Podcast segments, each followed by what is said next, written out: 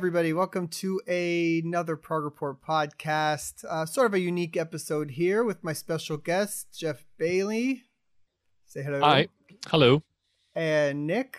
God, I, I don't Hi, want to butcher your last name, man. I, I hate to do that. Oh, don't worry, man. I'm used to it. I can't remember it myself most of the time. His last Hello, his last his last name is Nick. His first name is Prague. Prog Nick. That's why I call him Prog Nick. Um, and uh, so to preface the story behind doing this podcast, because you know most of the ones we've done are interviews or uh, maybe special anniversaries or the top fives that we've that we do from time to time. Um, but uh, we thought this this was one that had been sort of sitting there that we wanted to do and just sort of chat about the bands that um, either change a lot over time or don't change or change once in a while because there's an argument in prog rock being progressive that is it progressive if you're not really progressing right or and changing your sound.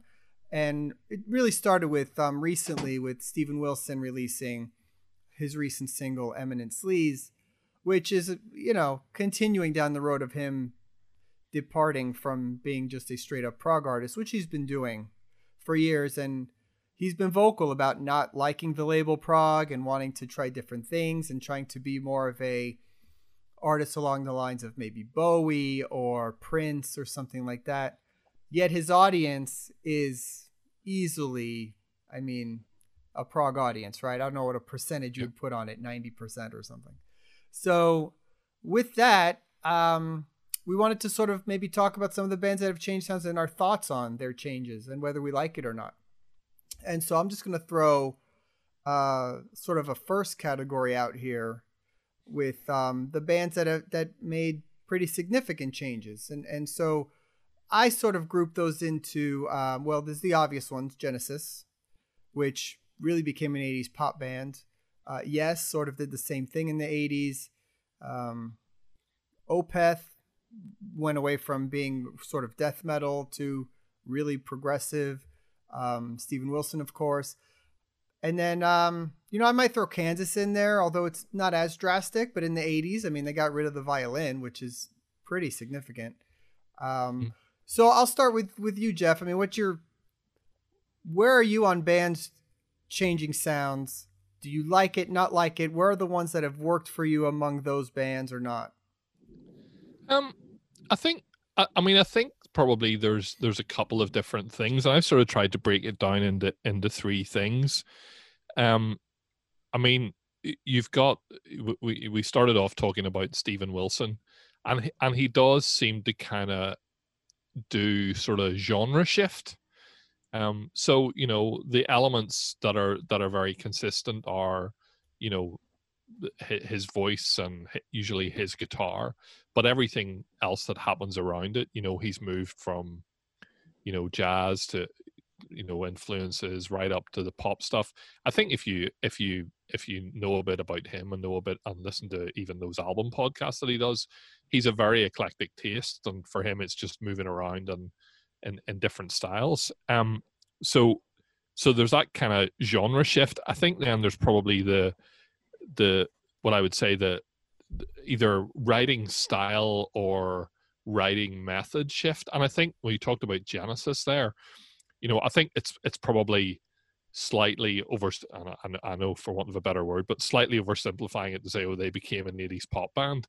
I think you know, Genesis evolved by by losing members Yeah. and and then probably the most significant shift being that you know at a point they all had reasonably active solo careers and rather than being a band who you know wrote individually and then brought all their stuff in to the band they moved to a way of working which was actually we come to genesis with nothing and we get together and jam and we see what comes out and you know probably that started um well some of the stuff on duke more on abacab and by the time the 1983 genesis stroke mama album came that was how they made music from that point onwards um so so um so so that's kind of the writing style part and then to me there's the um you know the um either influential band members or influential production uh producers or production members, and Yes being a good example of that.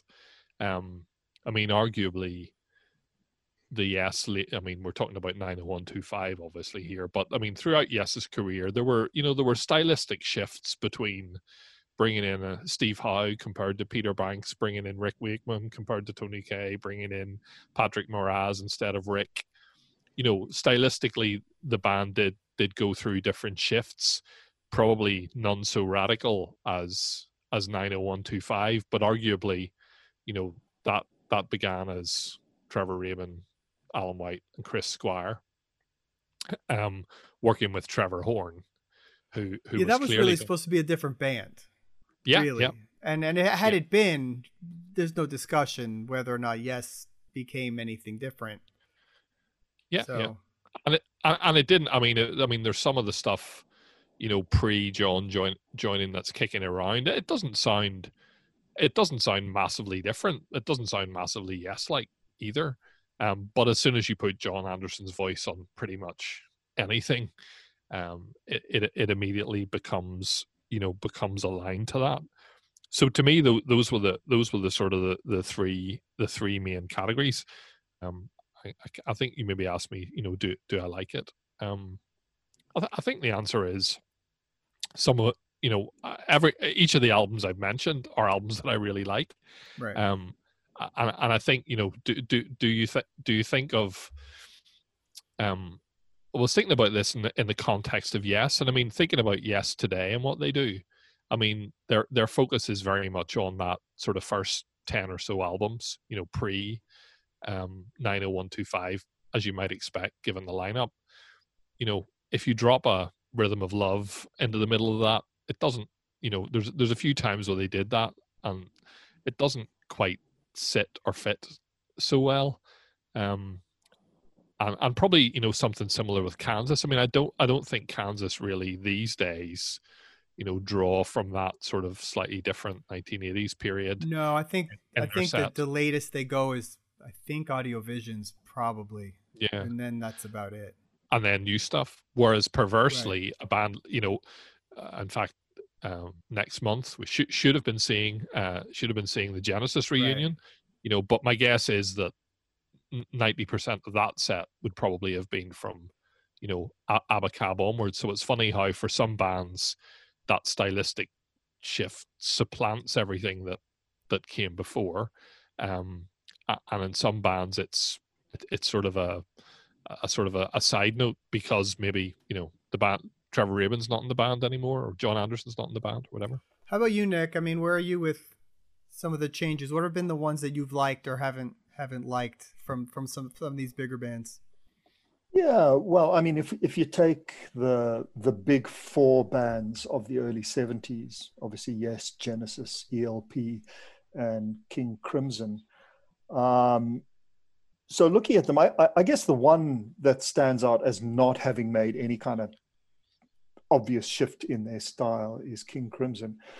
But for the others, yeah, pretty much a change of some sort did happen. But I, I- think there's a common misconception that these big early 70s prog bands, quote unquote, sold out, if you know what I'm saying, which which I don't think is true because um, what happened in the late 70s was they found they found themselves uh, either on hiatus or or having broken up uh, temporarily, uh, but they found that the landscape was changing. Punk was happening. Uh, there was a demand demand for more immediate music, um, and it it also happened to coincide at that at that time with um, the conglomeration of the major record companies. You know, all, all the smaller labels started coming together and and making these big multinational corporations, which we know today as the majors. And at that time, there was massive pressure on on all bands to produce hits. You know, and and um, they were pressurizing prog bands as much as they were pressurizing anyone else, I suppose. But I, I think that musically, what actually happened was rather than making a clear stylistic shift to being pop, quote unquote, uh, I think what rather happened was Sure, there would be the odd the odd song that that might be radio friendly in terms of what the record label was demanding. Um, uh, you've mentioned Rhythm of Love. I mean, another one would be would be Love Will Find a Way, Owner of a Lonely Heart. Just speaking about yes, uh, sure. So they made those songs which were radio friendly, I suppose. But when you listen to the rest of 90125, Big Generator, and and, and the other albums of that era um, I, I think it's pretty clear that what the bands were doing was they were consolidating their sound. They, they, they were they were crystallizing the most important and relevant elements of what they do, which is progressive, but just in a shorter framework and and consolidating it in that way. And then they'd throw the odd pop song in here and there. But I think that spirit of of experimentation that is integral to prog remained uh, I think I think it just got truncated a little bit. Uh, sure, there were no more goblins and fairies and, and valleys and fjords being being sung, sung about largely, but um, when you listen to the non-hit song content of Big Generator, 90125, uh, and some of the other bands, um, and Genesis would fall into the same category. I think that those songs alone didn't make for a sellout in any way or or actually a stylistic change. It just condensed what they were doing. So so they carried on what they were doing in a different way due to record label pressure and um, uh, i think they just cut some of the fat off if you like. They kept them the immediate and important elements so for me it wasn't such a big paradigm shift it really wasn't however having said that i'm going to now mention the two probably the two most controversial words in music. And without a doubt, to most self respecting prog aficionados, possibly the two most horrible words in music. And those words are love beach. I mean, just, I don't even need. I don't even know if out. you need to get into the album. You just got to look at the cover. Have you yeah, man. Have you seen the cover? Good point. Good point there, Roie. And I think you've you, have you have hit the nail on the head there because what it really was was more a stylistic change in the way these guys presented themselves, their looks and their clothes. And you know, Alan White was wearing a scarf and sort of 80s scarf, and uh, Phil Collins was wearing that sort of uh, uh, that that accountant suit almost when he when he you know that yuppie kind of outfit. I, I mean, it's almost yeah. I mean, the they, they didn't. The those were bands that weren't built on their look, and so when they were forced into really starting to figure out a look later on through videos and things like that, in many cases it, they were clueless, right? They weren't. Yeah. They didn't have the rock god look of like Led Zeppelin or the Rolling Stones, Mick Jagger, things like that. These these are sort of nerdy guys that play that kind of right. music, you know, and so now they got to look cool. They don't know how to do that, so it just right. doesn't really right. doesn't really transfer. Uh, but, I mean, the the cover really put me off. Yeah, but well. when you actually listen to what Emerson Lake and Palmer were doing, um, you know, with the possible exception of of that last twenty minute uh, memoirs of an officer and a gentleman. Uh, I got to say, not my favorite moment in music. I, I, I, was trying to find. I knew there was a famous quote about it, and I think it was. I think I was just checking to see if I could find it, but it was the Rolling Stone magazine review, um, and it said, um, "This album makes washing the dishes seem a creative act by comparison." the oh, true man, spi- Spinal Tap review funny. review. But even I mean, even Emerson basically said that was a total embarrassment. You know, even they felt that about it. you know, for me, the, the the big changing of styles. In many cases, I like the changes. I'm okay with with the changes, but I, I just I sort of like a band trying to do something a little different without completely giving over to that. And I think that's where it's mm either worked for me or hasn't. Right? So for example, like I think 90125 is a is a, a perfect example of changing in a way that still keeps the soul of what the band was, right? With songs like Changes and Hearts and Cinema and where okay, it's not you know, topographic oceans, but it's there's still some stuff in there. You're not, you know, they're not doing four minute acoustic ballads. You, you know what I mean? So Yeah. I thought that always was a great album. I still think it's a great album. Um, the the self I always wondered. I always wondered. You know, with nine hundred one two five, I always wondered how many people, having heard "Owner of a Lonely Heart," bought the album and went, you know, what on earth's going on here? Because it, Right. you know, it wasn't. It. wa- I mean, Nick alluded to this. It wasn't an album full of "Owner of a Lonely Hearts." no. But actually, I I think I think probably what it did was, you know, and is it is it a combination? We're talking about you know bands changing. You know, they, you know, they changed how they dressed. You know, they they were you know all that nine hundred one two. You know, they were all in day glow and, you know, whereas before, what you know, what were the what? It didn't matter what yes we're wearing. Um, you know, they had a good looking South African. Um, oh, not, not uh, uh, you know, in the band. I'm So not we. talking about Nick. I'm, talking. I'm talking about Trevor. Trevor Rabin.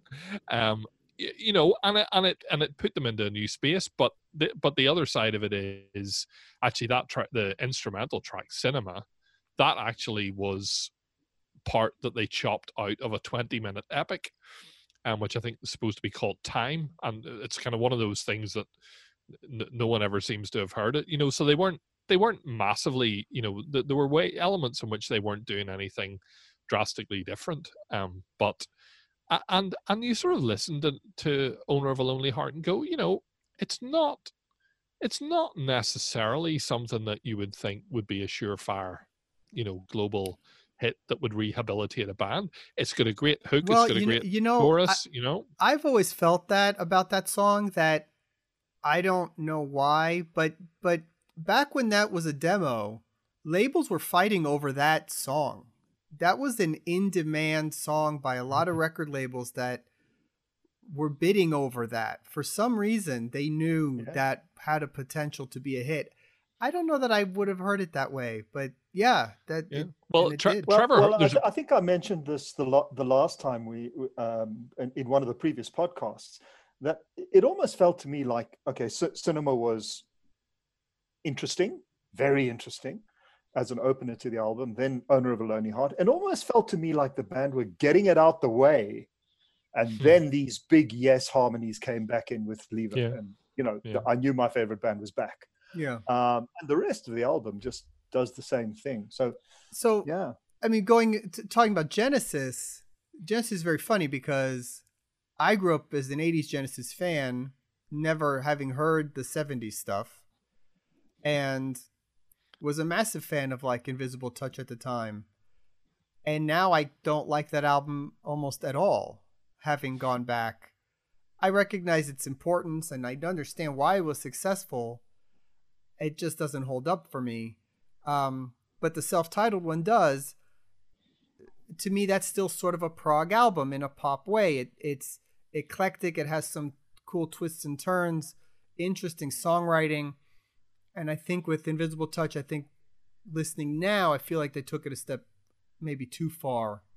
Um, but i don't begrudge them that. I mean i don't know. I never got into the thing where like i hate a band for changing their sound completely um, there's been cases where it hasn't worked for me.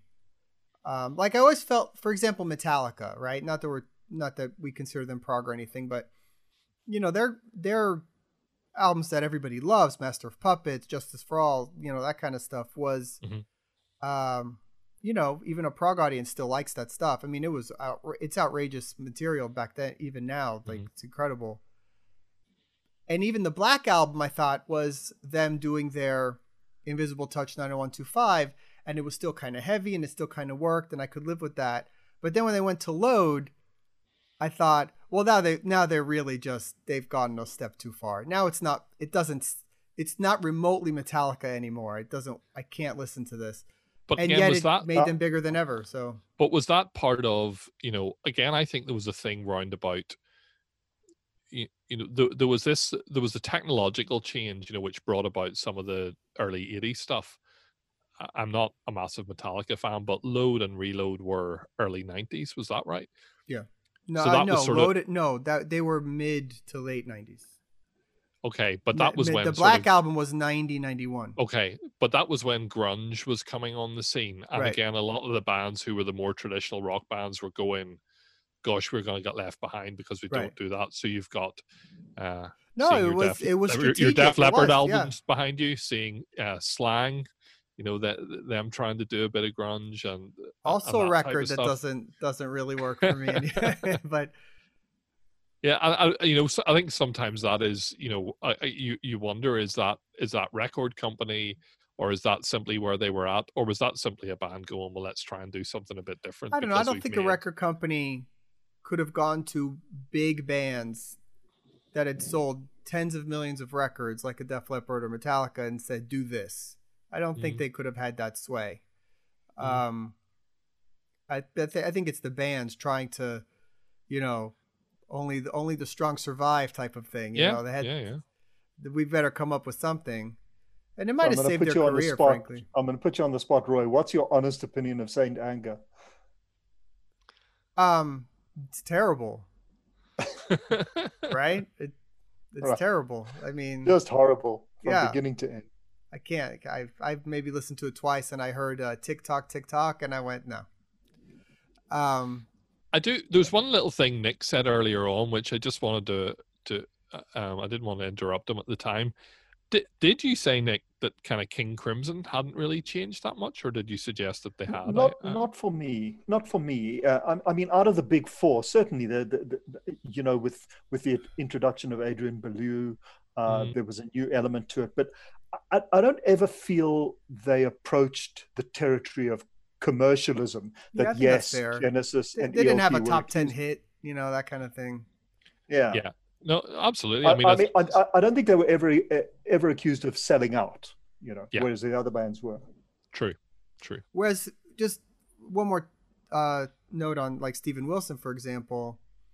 Um, I think to the bone, if you really follow Porcupine Tree and, and are a fan from before they even got, you know, really popular, to the bone is very similar to a Light Bulb Sun or a, a you know Stupid Dream album or something like that. And um, I, I, he was I- I always agree. writing four minute pop songs like that with choruses and things. So I don't know that that album is that drastic. I will say the song Permanating is one I just can't get my head around at all. I, I, I'm not a fan of that song at all. But I don't think that album is that far of a stretch, really, from what Yeah. he was doing. And I think probably some of those songs that were maybe shocking on first listen, uh, you know, actually uh, in in the course of time they sort of fit. And I think the other thing about it is that maybe, I mean, I I've sort of followed a lot of what Steven Wilson has done, you know, adjacent to, you know, to Porcupine Tree, and I suppose if you you know things like No Man and things like um Blackfield.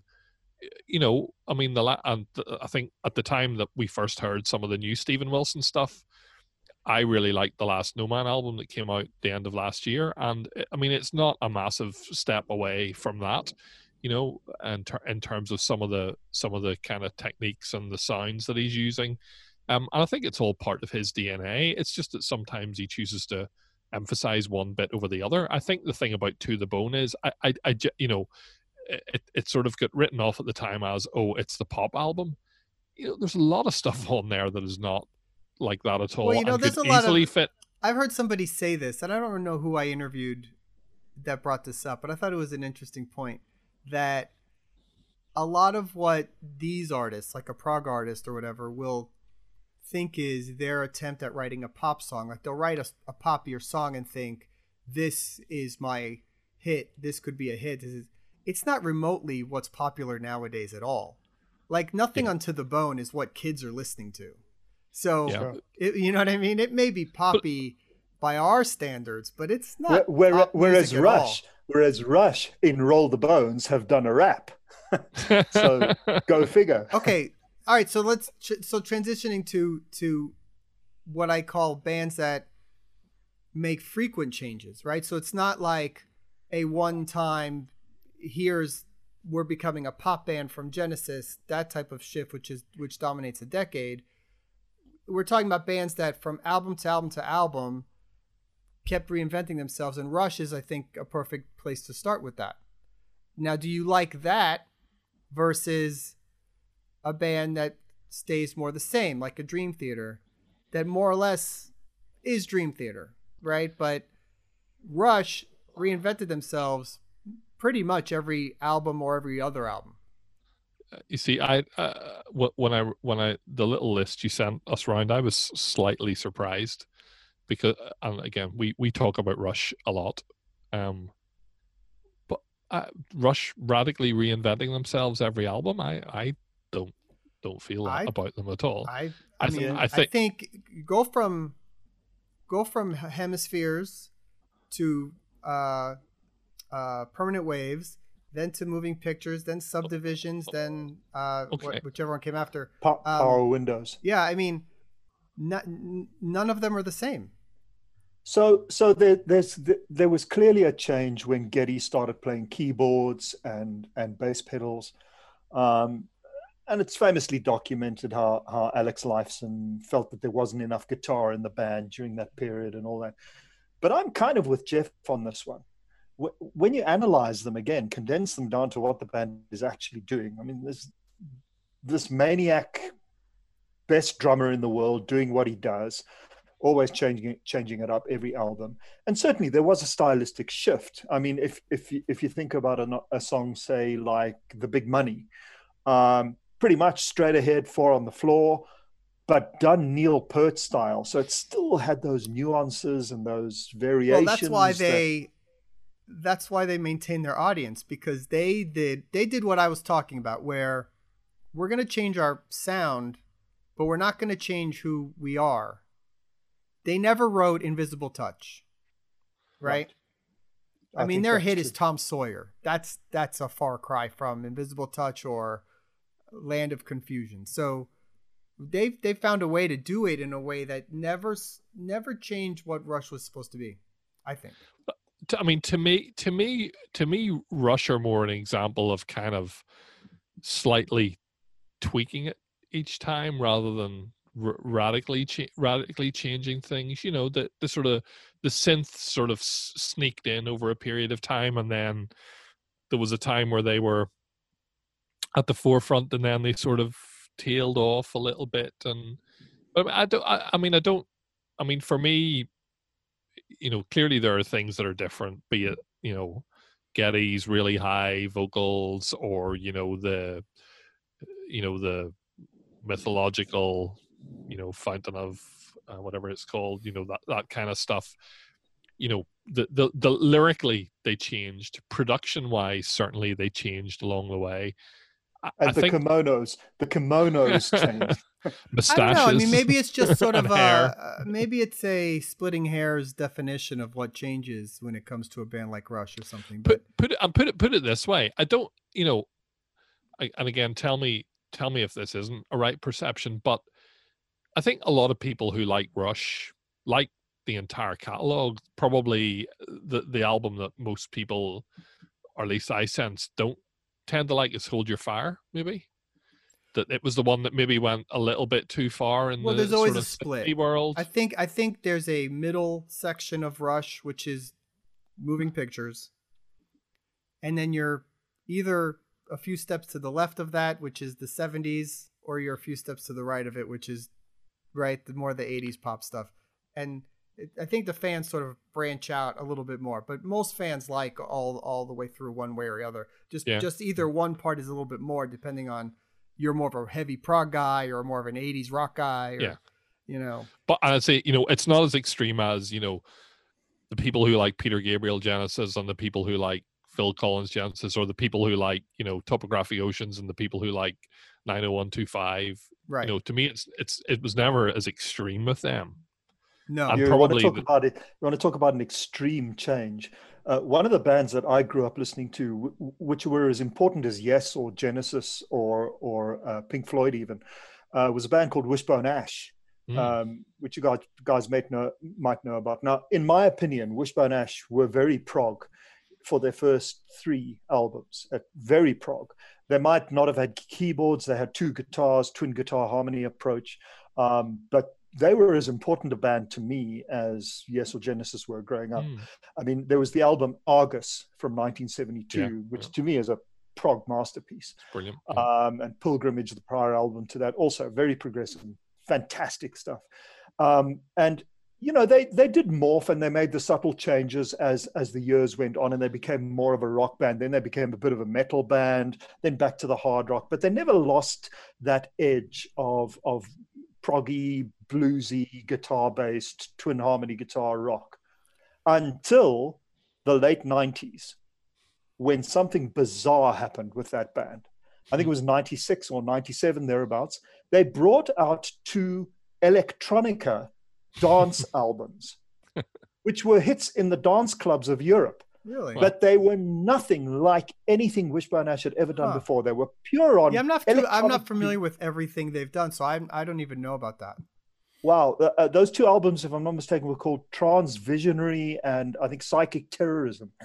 Um, and boy, was I terrorized! I got to tell you. I, I mean, this I'm this massive Wishbone Ash fan, and all of a sudden, this full-on dr- drum machine electronica comes out. I, ca- I couldn't believe it.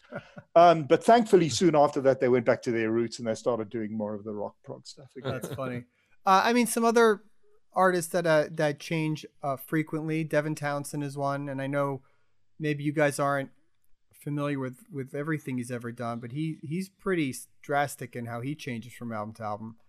Um, and he's done some really cool stuff. Casualties of Cool, which is a sort of a country folk record, you Okay. know, and then and then the strapping Young Lad- stuff, which is you know almost death metal at times, and and the new album Empath, which is really just Everything. epic, you know. Uh, so so he's an album that really doesn't care, uh, Mm. and will do anything, um, which I think is great. Uh, we talked about King Crimson. I mean, you know, the, I think the Beatles are probably the landmark for being able to shift styles um, from album to album and, and even within an album, you know, better than probably anybody that ever did it and probably are the blueprint. Them and Queen. I'd Maybe, argue maybe Frank too. Zappa could be thrown in there as well. Well, Zappa, Yeah. sure. Yeah. Yeah.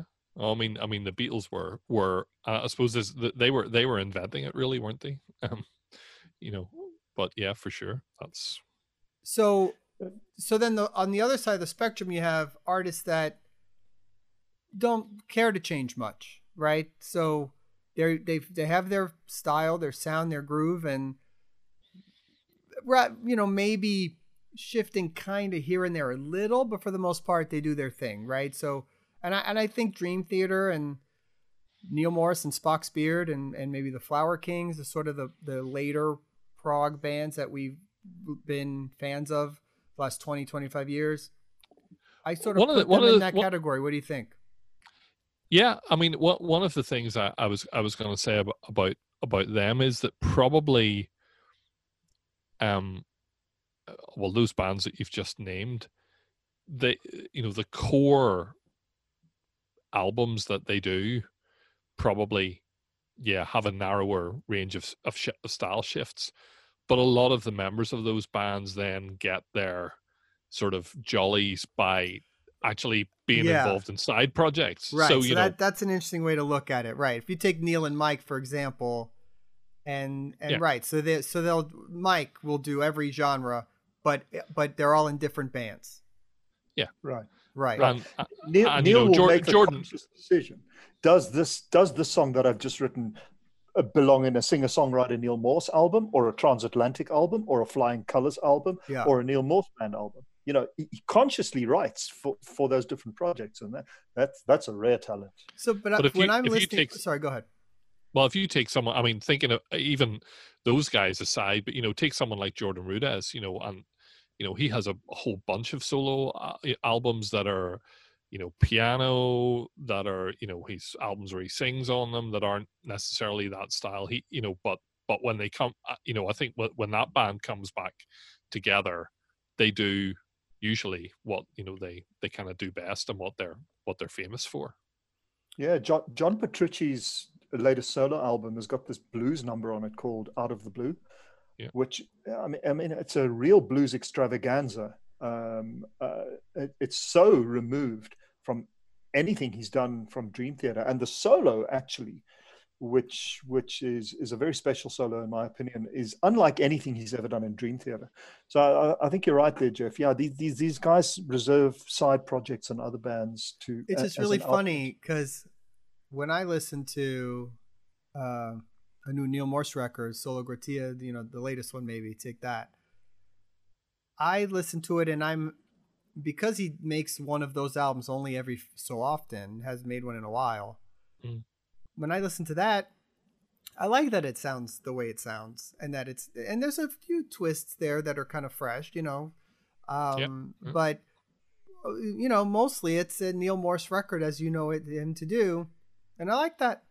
I like you know, Distance Over Time from Dream Theater was a standard Dream Theater record that as you like it, and it was good. It's a great album. Um, I don't know. Sometimes with a band like that, when it's bands you that are more your favorite bands, I think maybe you want them to not not necessarily repeat, but stay in their universe. I, I think some of the brilliance in this com, comes out in exactly what you said, Roie.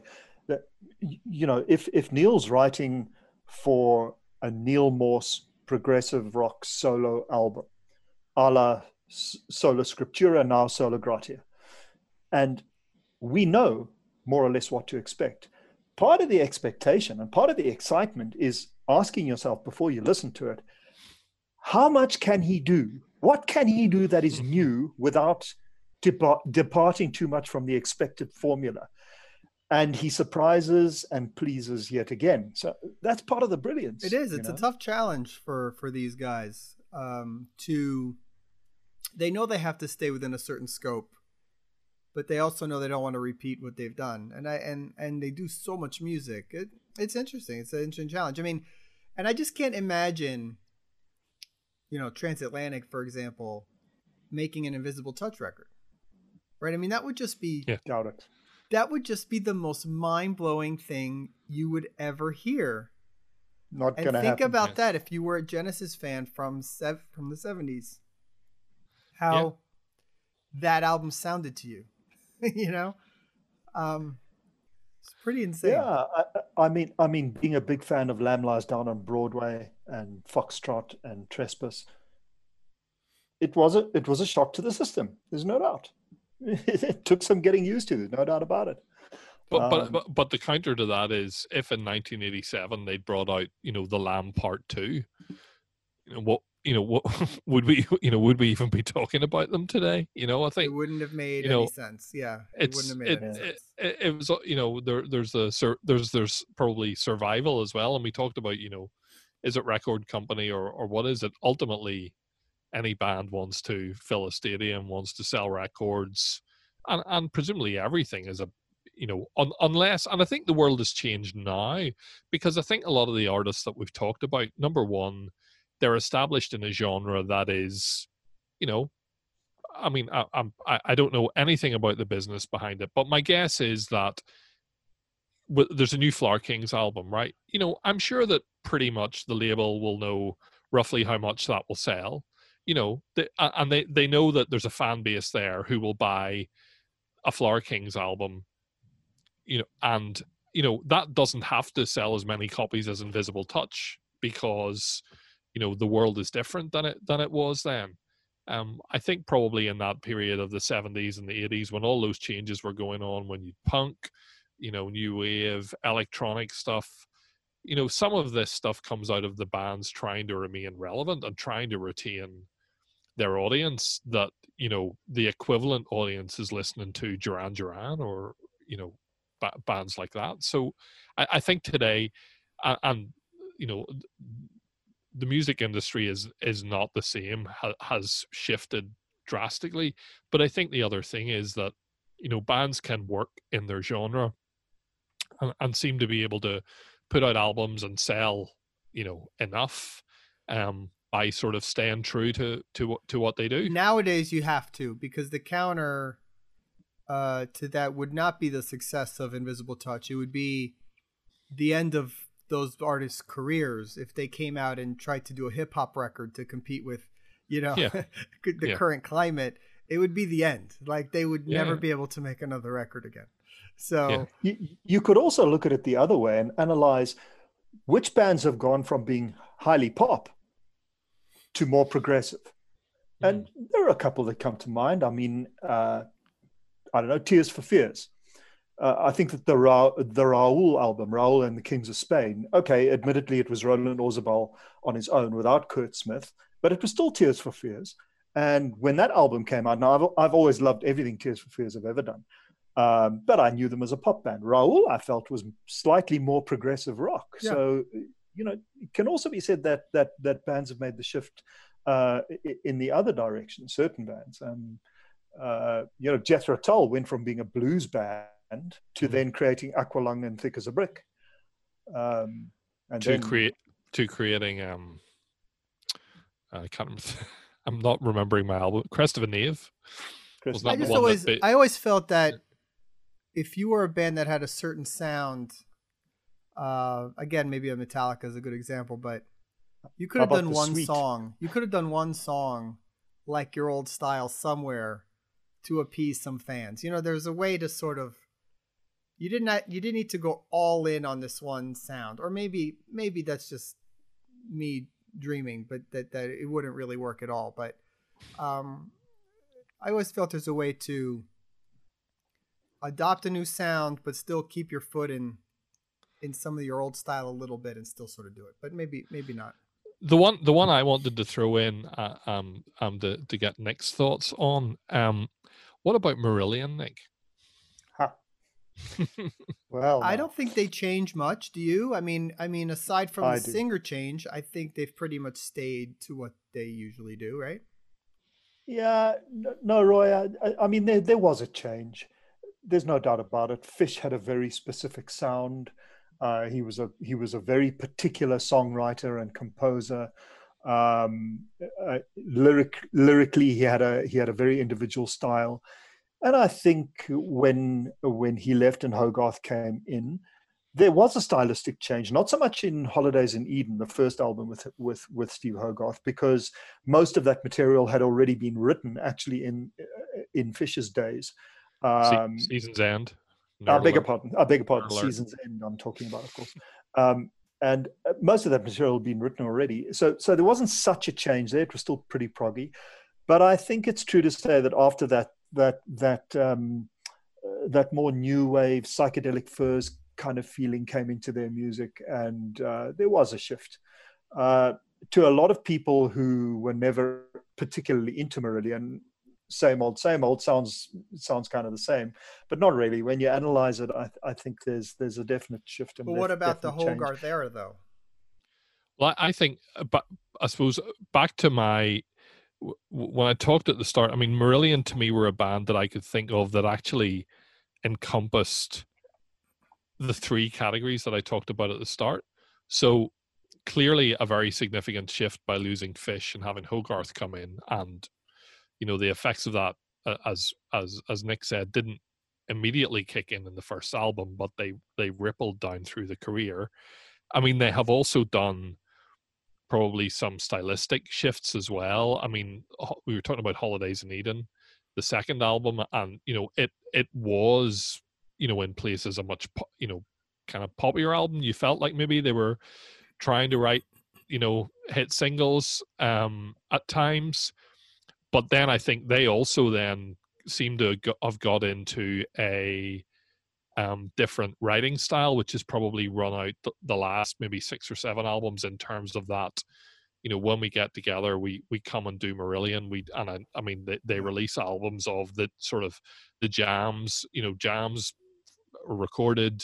Um, their producer kind of chops out bits and goes, "What about that?" And from that, they craft their song. So actually, they changed their writing style from that. You know, from something where, you know, was probably pre-written music with Fish's lyrics layered on top. I think the other thing is that they've actually shifted quite a bit lyrically, you know, and not just from the from the from the Fish era, but you know their their last album, you know, Fear, the last album was a you know a very very political album, which I mean they'd occasionally touched on on I guess that song Gaza was quite quite sort of about the Middle East, um, you know, from the album before, but Uh, you know, I think I think they've had an awful lot of shifts, but a bit like the Rush thing, Yeah, most I, of to me, fans it's, to me, they're minor shifts. I, again, if I'm comparing it to Genesis or Steven Wilson or something like that, I don't think it's. Well, yeah, but well, you, again, you, com- again- you compare you compare the first album to Kayleigh, you know, it's you know even within the two or three albums they made they made they made You a know big. who's I a agree. band that is is ch- is finding ways to change, even if it's slightly, from album to album. eh, From the newer bands is Haken. You know, I think if you go if you go from Aquarius to the Mountain, which is well, which the, is a very the big change came with the mountain and, and the then cockroach. and then even and then Affinity, which has a very '80s influence to it. Hmm.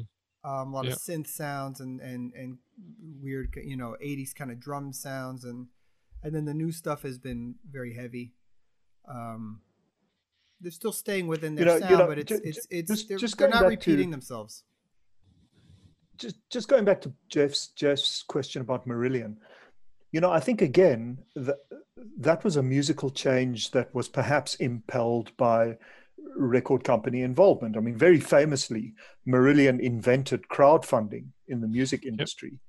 Um, by was it Anoraknophobia? Correct me if I'm wrong, Geoff. No, it was Um, actually it was actually the tour. It was actually a tour, an American tour. That It was a tour, but then from. it be, but then it became the album then- Anoraknophobia. right? but well, they, they they crowdfunded the tour first, and then their next Right. album they did that. Yeah. Yeah, which Okay, is Anorak. So, so you know, these guys invented an entire music industry business model, uh, which has now become de rigueur. I know, but it was revolutionary at the time, and they did that because they wanted no record company interference with their creative control. And um, you can hear that in the music. There's definitely an ebb and flow sty- stylistically in where Marillion were and where they went to. And they're as great a band today as they were with Fish. They're just a different band. Well, cool. I mean, I think that that covered a lot of bands that, that we sort of wanted to talk about. I mean, at the end of the day, I think it all comes down to if the songs are good or if the music is good. I, yeah, honestly, and and maybe there's certain cases where maybe with the new Steven Wilson stuff, we'll see what people think of the album once it's out. But you know, is it change for change's sake, or or is or is it actually good? At, you know, when it's done. So we'll see. Um, I think So- I, I I just think I think that you know there's a lot of people who probably won't you know who, who will be turned off by what Steven Wilson has done. But I think in the long term you know I don't think he I don't think you know that type of album he'll lose a lot of fans. You know I th- I think I think he's he's on a good tr- trajectory with with everything he's doing. And He might, might- gain a lot of fans because he's on TikTok now. So, well, always good chatting with you guys.